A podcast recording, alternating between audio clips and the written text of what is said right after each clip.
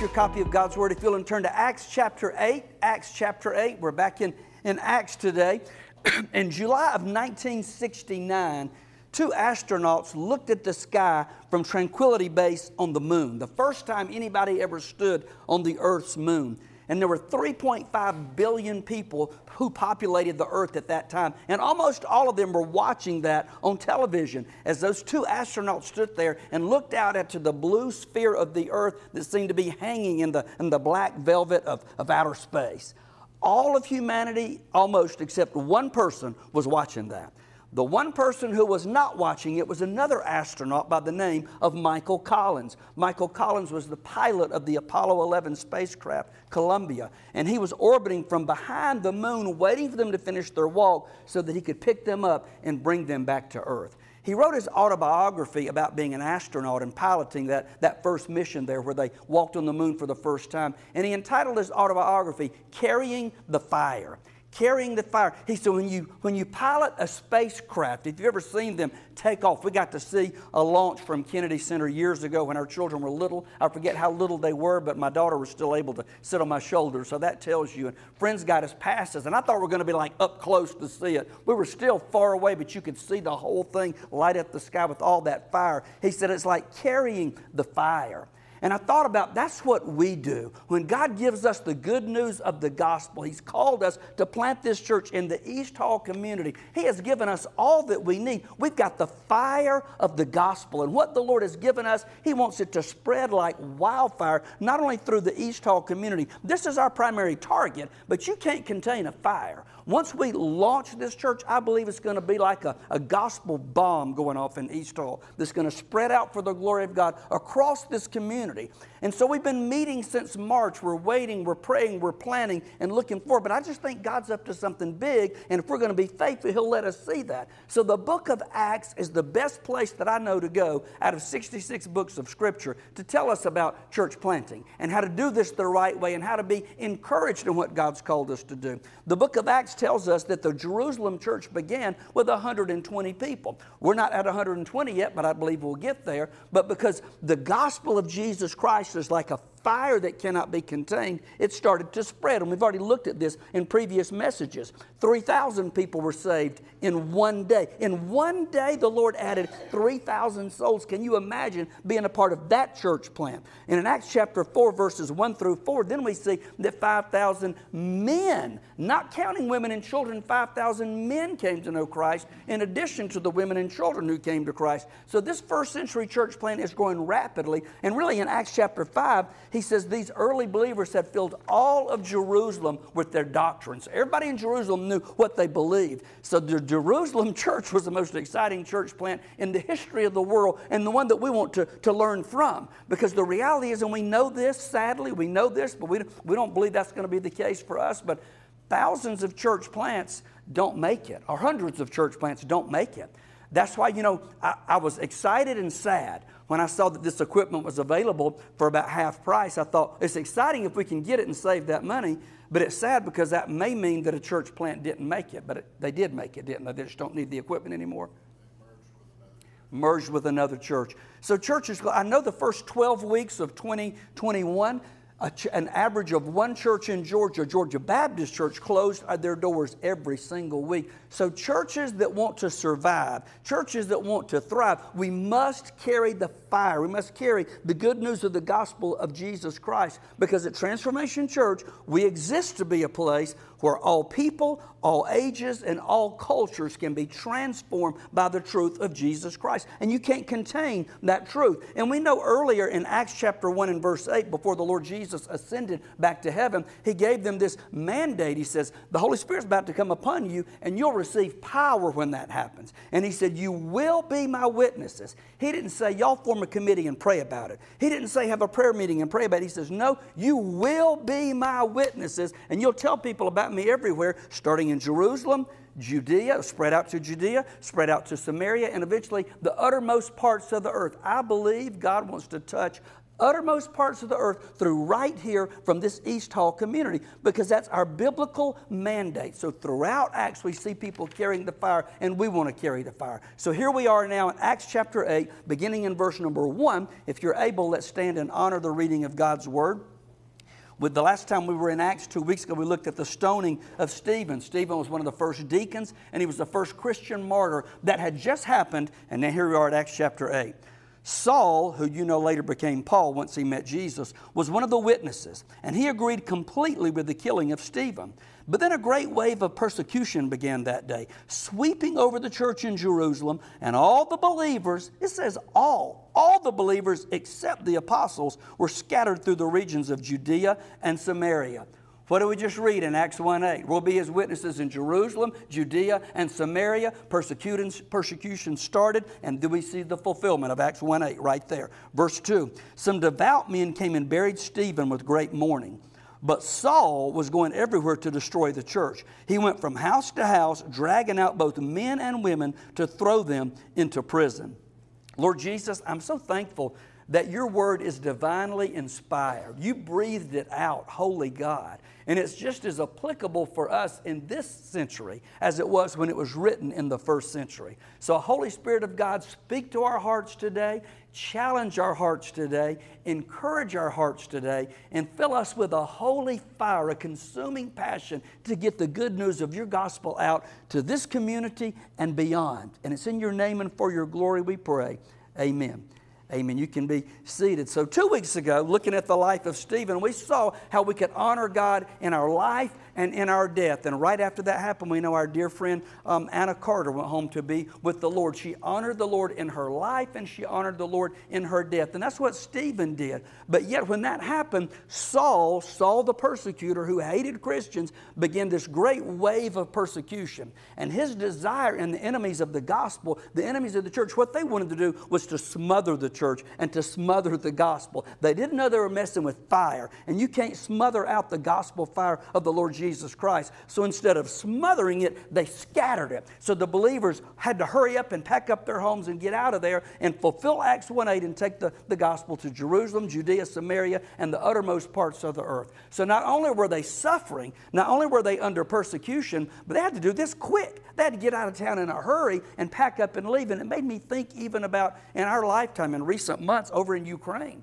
Those people didn't have time to pack up everything they had. They just had to get out of there and run for their lives. That's what that's the context here in Acts chapter 8. And there's some lessons I think we can learn from this. We can learn as we are challenged to, to carry that fire with us. Number one, sometimes God moves us to accomplish greater things. Write that down. Sometimes God moves us to accomplish greater things. Is that not why we're here?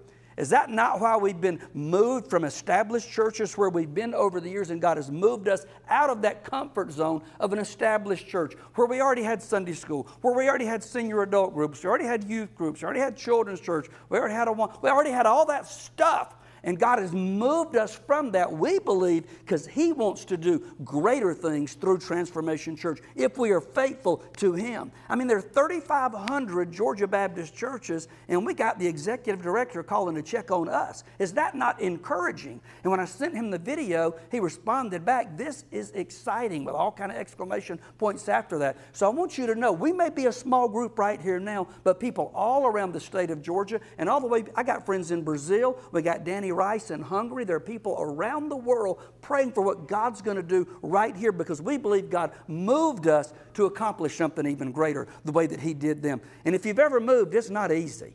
Arturo's family just moved, and Miss Julie said, Y'all get moved in? And he said, Yeah. I said, Are you unpacked?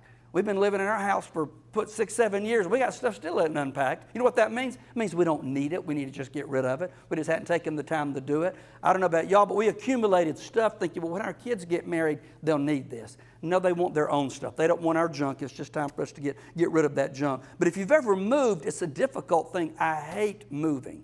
I hate moving, but I want to move. I'd like to move and be closer to be a part of this community. That is the desire of our heart to be up here closer. But if you look at the price of real estate, it's just who can afford that right now? Who can afford that on a part time Nabisco income, especially? But by faith, I'm believing God's going to move us up here closer and move Matt and Jenny closer as well so that we're, we're here. But moving isn't easy, but it's especially not easy when you're running for your life. Your mom probably could have told some stories about that. She had to flee at the last minute, I'm sure, in Germany, didn't she? When she was nine months pregnant with you and gave birth to you in that bombed out building. She could tell us some things if she was alive today. But for those of us who are who maybe who listen to us online, I think there's some people that are not here that God's already stirring in your hearts. You ought to be here. There are people with gifts and talents and abilities, and we've talked a lot about the portable church and raising the funds that we need, and all of that is true, but all of that means nothing without manpower. All of that means nothing without the people who are willing to leave the routine of the familiar and come and be a part of a church plant where you got to roll up our sleeves and, and be a part of it. So if you're listening online and you have a heart for missions, you have a heart to see God do something, if you play an instrument, you know, if you play a, a guitar, bass, drums, all of the things that we need. If you have a heart for babies and for children, once we launch, we plan to have preschool, nursery, children's church, all of that. But that doesn't just require the money to buy it, it requires people who love Jesus, who want to trust God to do something big. There may be some people who just say, God put it on my heart just to move and be a part of that church plant. I've heard of that happening in other church plants. God put it on somebody's heart. They prayed, they trusted God, it's a bad economy to buy a house, but it's a great economy to find a job. People are begging for help wherever you go. So, God, I believe, is calling some people to come and be a part of us. And, and we all know people we can ask to pray about that and challenge them to be a, be a part of that. But if we're slow in spreading the gospel, if we're slow in obeying Acts 1 8, God just might send persecution. And we've just seen a tiny little glimmer of that even in recent weeks, you know, with some of the recent Supreme Court rulings on, on the sanctity of human life and on the ability of public school coaches to pray and just the ugliness and the nastiness that's come out from people about that. Well, I know it will come because Revelation and um, end times prophecy tells us that it's coming. So as we've scattered from other places to form Transformation Church, Here's the thing in existing churches who have already been around, and every church I've ever been a part of is an existing church, never been a part of a church plant. Every church has baggage. Every church, if you have a history, you have baggage. There are certain people that are not going to go to certain churches in town, no matter who invites them or who compels them, because that church has baggage. We have a brand new, clean slate. Nobody can say, well, transformation 10 years ago, here's what happened. They run off every preacher they've ever had, or they made somebody mad. Or they, we don't have that. We got a blank slate. So we want to stay prayed up and close to the Lord so that we keep that blank slate. God has scattered us, I believe, to grow us and to help us carry the fire of the gospel. Because that's what the disciples did. They weren't just scattered, but they took the seeds of the gospel with them. Number two, I want you to see from this passage, God uses ordinary people. God uses ordinary people. Verse 1 says, All the believers were scattered except the apostles. The apostles stayed in Jerusalem and held down the fort at the mother church, but everybody else scattered. It wasn't the super hired holy men, it wasn't the professionals, it wasn't the ones with seminary degrees. It was normal, everyday people who took the gospel and scattered it all over the place. He clearly uses ordinary people and not just those called to vocational ministry. The reality is, you can reach a whole lot of people I can't reach. You know, usually if I introduce myself to somebody, I'm just Mike. Hey, I'm Mike. How are you? You know, I'm just, I don't tell people I'm a preacher because some people roll up their windows on you when you do that. Or if I say I'm Pastor Mike, nope, he's one of those guys. But you don't have the stigma sometimes that me and Pastor Matt have with that. So God wants to use all of us, ordinary people, and that's a part of a church plant. It's not, you can't hire enough people to make a church plant successful. There's not enough money to hire people to make a church plant successful. I was talking to a friend of mine in South Carolina, and he said he had a buddy who was a part of Elevation, which we won't talk about theology, but it's a humongous church plant up in North Carolina that is spread and they have campuses everywhere. And he said his buddy said they had such a close knit community. People got up at five o'clock in the morning to come and set up stage and lights and children's church and all those things. They said we had such a community, normal, ordinary people getting up out of bed to come and work and make it happen.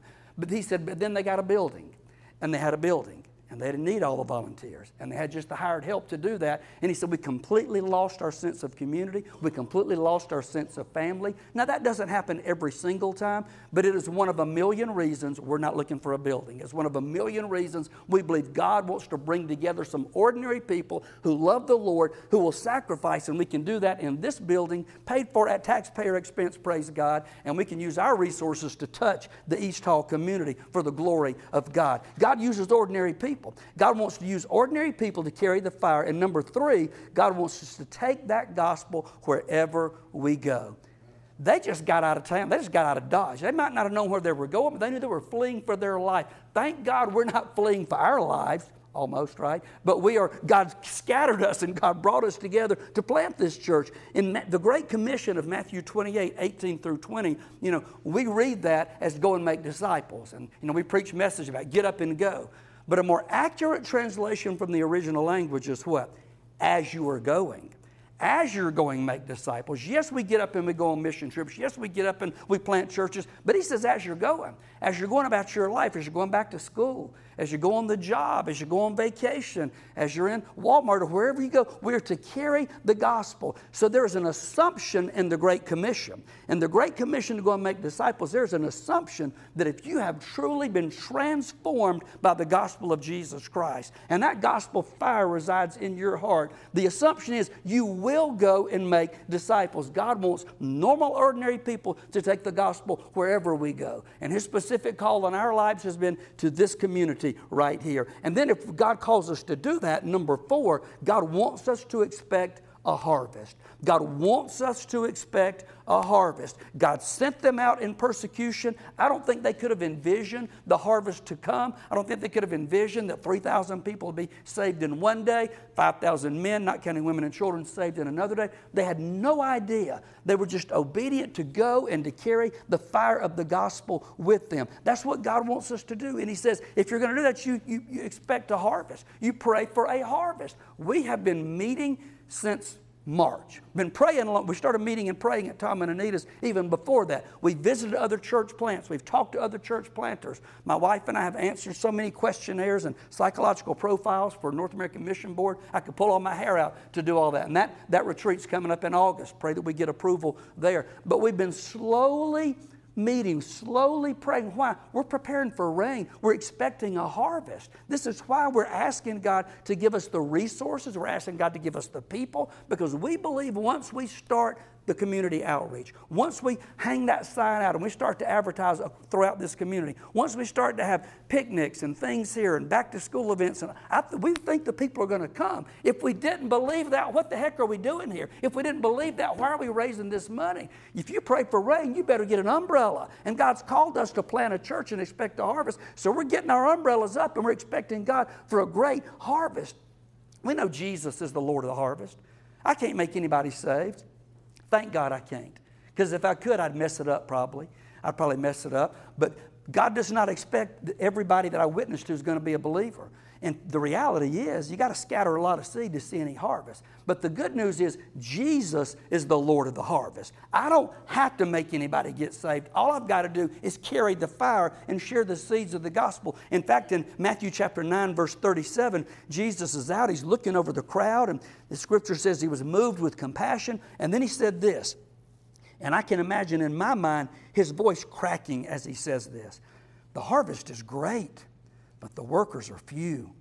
Pray to the Lord who's in charge of the harvest. Ask Him to send more workers into His fields. We're praying for God to send more workers to partner with us with this launch team so we're preparing for a big harvest and we can browbeat people, we can beg people, we can do all that stuff. He says, Pray. Pray for the Lord of the harvest. Because here, I know when I was a student pastor, I never asked anybody to teach Sunday school.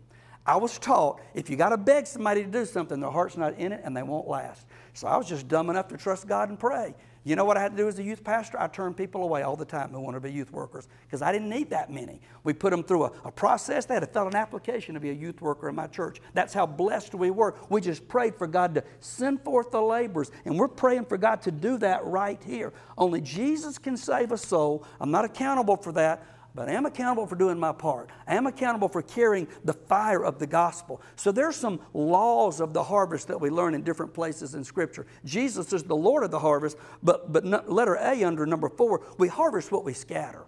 We harvest what we scatter, or the old timey preachers in the Old Testament, the old translations of Scripture say they sow. We sow the seed. We harvest what we scatter. If I want to grow watermelons in my backyard, I don't plant peach seeds. If I want to have zucchini in my backyard, I don't plant tomato plants. But if I want to see a gospel harvest, I've got to carry the fire and the seed of the gospel. If I want to see God do, if I want to see the devil do his work, let's go out of here and gossip and criticize and backbite. And that's the harvest we'll reap. But we're going to reap a gospel harvest because we're taking the seeds of the gospel with us. Luke chapter 8 and verse 5 says, A farmer went out to plant his seed. You know this story. As he scattered it across the field, some seed fell on a footpath where it was stepped on, and the birds ate it. Other seed fell among rocks. It began to grow, but the plant soon wilted and died for lack of moisture. Other seed fell among thorns that grew up and choked out the tender plants. Still, other seed fell on fertile soil. This seed grew and produced a crop that was a hundred times as much as had been planted. When he had said this, Jesus meaning, he called out, Anyone with ears to hear should listen and understand. And drop down to verse 11, he says, This is the meaning of the parable. The seed is God's word. The seed is that fire, the gospel fire that we're carrying. The seeds that fell on the footpath represent those who hear the message only to have the devil come and take it away from their hearts and prevent them from believing and being saved. The seeds on the rocky soil represent those who hear the message and receive it with joy, but since they don't have deep roots, they believe for a while and they fall away when they face temptation. They were never true believers to start with. Verse 14 The seeds that fell among the thorns represent those who hear the message, but all too quickly the message is crowded out by the cares and riches and pleasures of this life, and so they never really grow into maturity. And then verse 15 some of this, we're going to scatter a lot of seed in East Hall. Some of that seed is going to fall on fertile ground, good soil that represents honest, good hearted people who hear God's word, cling to it, and patiently produce a huge harvest. So say, that joker threw out a bunch of seed. He scattered a lot of seed, and most of it didn't produce fruit. Was it a waste of his time? Was it a waste of his resources? Should he have invested his money somewhere else? Was it wasted or not? No, it wasn't wasted. It wasn't wasted at all. Some of it produced good seed. And I don't know about you, but if we sow seed to 10,000 people in this community and only one of them gets saved, and that one is my grandchild or somebody that I love, it was worth every penny. It was worth every hour. It was worth every prayer. So, yes, we're going to scatter a lot of seed, and all of them may not produce fruit, but some of it will, and we rejoice in that. The Lord of the harvest says we're going to harvest what we scatter. And then the second thing is we're going to harvest later than we scatter. Are any of you garden? Any of you like to plant stuff? You know, I, I, once my kids graduated from high school and we'd been going to sports events and cheerleading and basketball and football and baseball, I'm like, what the rip are we supposed to do now? I mean, we're just bored. We had nothing to do. So I decided to plant a little garden at my house in Warner Robins. I really got into it. I like planted the seeds. You know what I did? The next day I went and looked out there. Now, do you think those seeds come out of the ground yet? No. But I don't have the gift of patience. I don't have the gift of waiting. But I went out there to see every day are they up yet? Are they up yet? Is it growing yet? It was exciting for me. And I've kind of been that way with this church. Are we growing yet? Are we seeing people saved? Are we reaching people yet? And the Lord says, You're preparing for rain. You're preparing for the harvest. You're being faithful. You're doing the little things. So we pl- the law of the harvest says you reap later than you sow. You reap later than you harvest. So we're sowing. We're investing. We're giving our tithes. We're giving our time here. We're getting out the word. We're making videos. I'm sending emails. I'm sending letters. We're making phone calls. We're doing all of those things. That's a part of praying for rain. And we know that we reap later than we sow. You know, we've said all along our launch date is September the 11th. The reality is that's approaching us pretty quickly, right? And we're nowhere close to raising the funds that we need, although God has been so good to us. In a short amount of time, the money that we've raised is really incredible, particularly in this economy. But what, you know, I put out that urgent video last week thinking, man, we can do this. We can raise $20,000. We can get most all the equipment that we need. Well, that, that didn't happen. We didn't raise it, and it wasn't available to us, but we raised $5,000.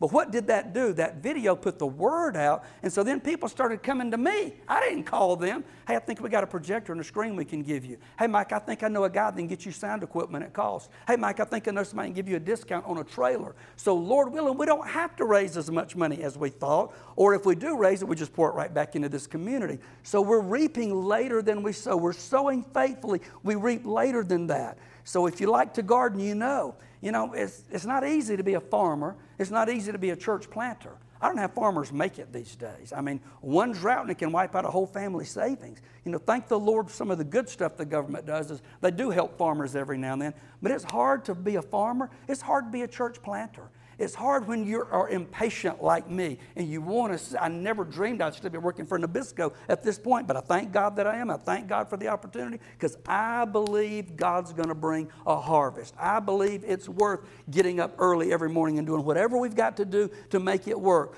And realize, you know, you might just be one step in the process. 1 Corinthians 3 says, I planted the seed in your hearts, Apollos watered it, but it was God who made it grow. It's not important who does the planting or who does the watering. What's important is that God makes the seed grow. We all have different spiritual gifts. We all have different abilities. We all have different personalities. We're all wired differently, but all of us can make a difference in the life of somebody else. I mean, if somebody's gone out in East Hall and they've planted a seed, and somebody else came along behind them and they've watered the seed, what if it's us that's supposed to see the harvest and we're not faithful to go out and help reap that and let God bring that about for the glory of God? So realize when we throw in the seed, we might not see that person come to Christ, but we may get to heaven and realize that a seed that we planted individually and through Transformation Church came and bore fruit for the kingdom, and you'll see that person in heaven. Y'all ever been up to Ellijay? For years, I had a friend say, Mike, I got a friend who has a cabin in Ellijay. You go up to Ellijay and stay in this cabin for free. Well, my philosophy is if I don't get but a week or two of vacation, this boy's going to the beach, all right? I'm a beach beachaholic. I wasn't interested in no cabin in the mountains. And finally, it was James Dollar, who's the worship pastor at Concord. He said, Mike, it's free. Why don't you just go? Don't cost you anything. So finally, my family and I went and let my kids take a friend because it was free. It wasn't just no cabin. You pull up and you see this little house. What you don't see is three levels behind it going down to the water down there. It was a dadgum mansion. But I'm off the subject to tell you all that. Wish I'd gone years before. Now the lady lives in it, and she only let pastors use it. So it was a, such a great blessing. But in Ellijay, you got all those apple orchards. I got an apple tree in my backyard I planted. There's one little apple on it. I'm doing my best to keep the deer off that one apple that I got. I want to see that apple come to harvest. But if you go up to Ellijay, you can see an apple orchard. But did you know if you pick an apple, there's a potential orchard inside every apple? Inside every apple, there are seeds that can be planted, and you can grow another orchard. And it's that way spiritually. I, there's no way on God's green earth that whoever that kid was that invited Billy Graham to that revival that night when he was a young boy, that person had no idea. I get chills thinking about it. No idea the fruit that'd be produced through the life of Billy Graham. He was just a normal North Carolina teenager, and somebody loved him enough and loved Jesus enough to invite him, and Billy Graham gave his life to Jesus.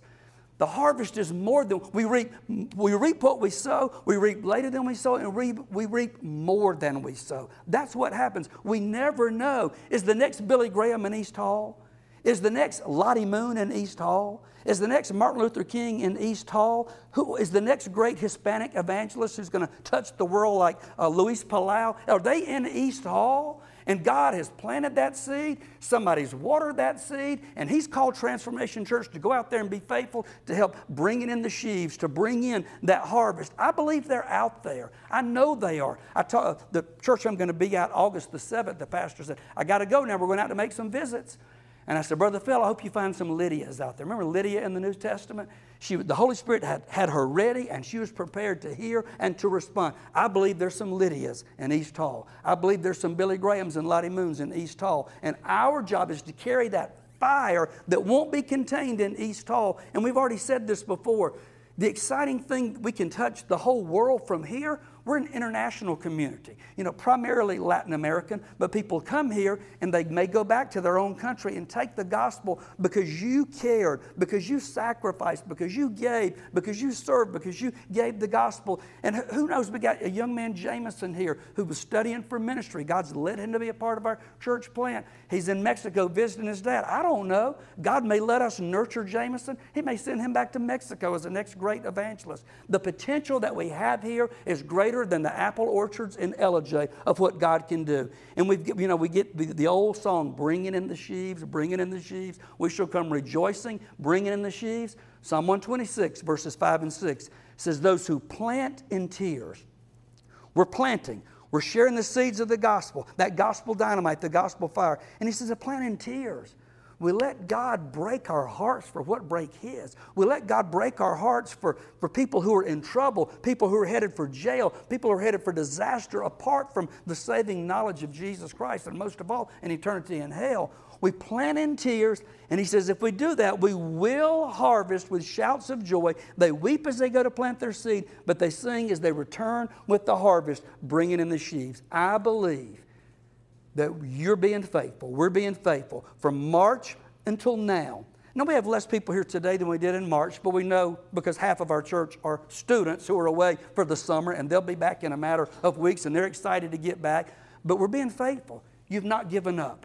You've not checked out of here. You're still a part of this. You're still giving. You're still tithing. You're still serving. I believe God is preparing us for the great harvest to come. So, will you purpose in your heart we're going to carry the fire?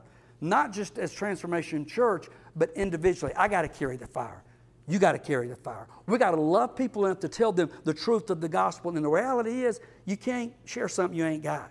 So if you don't know Jesus as the Lord and Savior of your life, maybe you're driving in your car listening on the World Wide Web because I did remember to record this week, unlike last week when I forgot to record the message.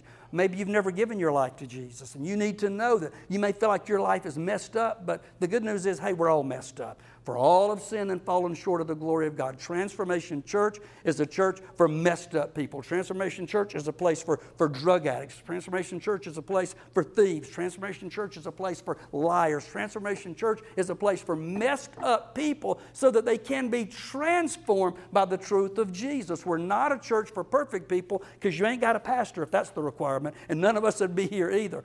All of sin and fallen short of the glory of God. The wages of sin, I deserve to die and be separated from God for all of eternity. But the gift of God, the gift of God is eternal life through Jesus Christ our Lord. And it's so easy. You just receive the gift. We confess with our mouth Jesus is Lord and believe in our heart that God raised him from the dead, we can be saved. That's saved, that's the transformation power. We appropriate the truth of God's word in your life, and he'll rock your world and transform your life. So if you're unsure of your relationship with the Lord, reach out to one of us. Let us know how we can help you and talk to you and let you know that you are a child of God. If you say, I just, I just need to be equipped on how to carry the fire, I need to be equipped on how to share my faith, we'll do that. One of the things we've been praying for, one of many things we're praying for, are some Bible teachers, some people to help teach Sunday school or in a church plan. It might not be Sunday, it might be another night. I don't want to prematurely get too excited, but I think God may have provided at least one of those already. So in, in days to come, who knows? I, I kind of threw out the possibility when the students meet next gen on Thursday night, would it be cool if we had an adult class meeting here at the same time? I mean, we don't have enough people to do that Sunday morning yet because we need people to get ready here, but God is slowly putting it together. He's telling us to get our umbrellas ready because there's a harvest to come if we'll be faithful. Pray with me.